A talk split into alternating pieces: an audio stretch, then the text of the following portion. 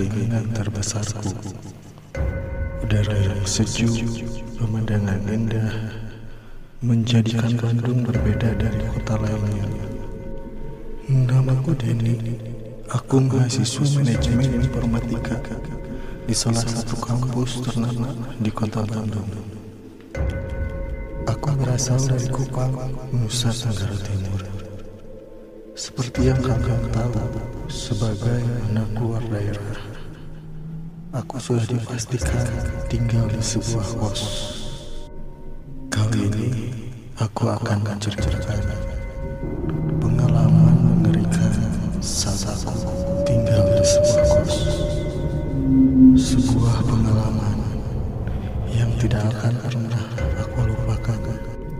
Saat itu, aku masih ingat Aku baru menginjak semester 3. Aku mendapat kabar bahwa usaha orang tuaku tengah mengalami kemunduran dan itu berimbas kepada uang bulananku. Uang bulananku menyusut dan aku berusaha untuk lebih hemat hingga aku pun pindah kosan yang mana Harga kosan itu lebih murah. Kosan itu ada dua lantai. Aku menempati sebuah kamar di lantai dua. Ada yang aneh dengan kos ini. Di mana lantai satu selalu terlihat sepi. Bahkan orang-orang lebih memilih antri mandi di kamar mandi atas meski kamar mandi bawah kosong. Berbeda dengan orang lain, aku malah lebih sering menggunakan kamar mandi di bawah. Ya, karena tidak perlu antri. Malam itu, tepat pukul 10 malam. Aku merasa sangat bergerak. Badanku terasa sakit. Dan Aku memutuskan untuk mandi. Aku memilih kamar mandi lantai satu. Aku pun mandi seperti biasanya. Hingga saat aku tengah masih mandi, pintu kamar mandi tiba-tiba diketuk. Aku berteriak, lagi mandi, tapi pintu itu terus ditutup. Dengan sedikit kesal, aku pintu, tapi tidak ada seorang pun di sana.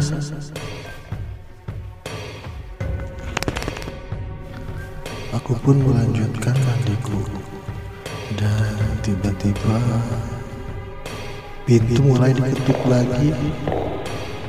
Aku pikir hanya orang iseng. Aku segera membuka pintu, tapi masih tidak ada seorang pun. Bulu kudungku mulai berdiri. Kututup pintunya dan aku pun menyelesaikan mandiku. Saat aku mengambil handuk, aku mencium bau amis. Bau amis seperti ikan di dasar. Aku makin ketakutan dan aku segera bergegas mengambil handuk. Tapi pintu ini tidak bisa dibuka. Aku pun semakin panik dan aku mendengar suara berisik air bak mandi. Mataku langsung tertuju pada bak mandi dan aku lihat ada benda hitam muncul dari dalam kamar mandi. Benda hitam itu seperti rambut. Dia terus muncul. Ya, benda itu sebuah kepala. Dan aku pun melihat sosok wajah dengan muka pucat dan mata putih dan berbibir gelap. Lalu Tiba-tiba leher kepala wanita itu memanjang mendekatkan mukanya ke arahku dan dia tepat di hadapanku. Dia menyeringai menunjukkan gigi runcingnya. Tubuhku mulai melemas dan aku pun tak sadarkan diri. Lalu aku pun terbangun sudah berada di kamarku. Penghuni lainnya mendapatiku pingsan di kamar mandi bawah. Sejak saat itu, aku tidak pernah lagi menggunakan kamar mandi itu.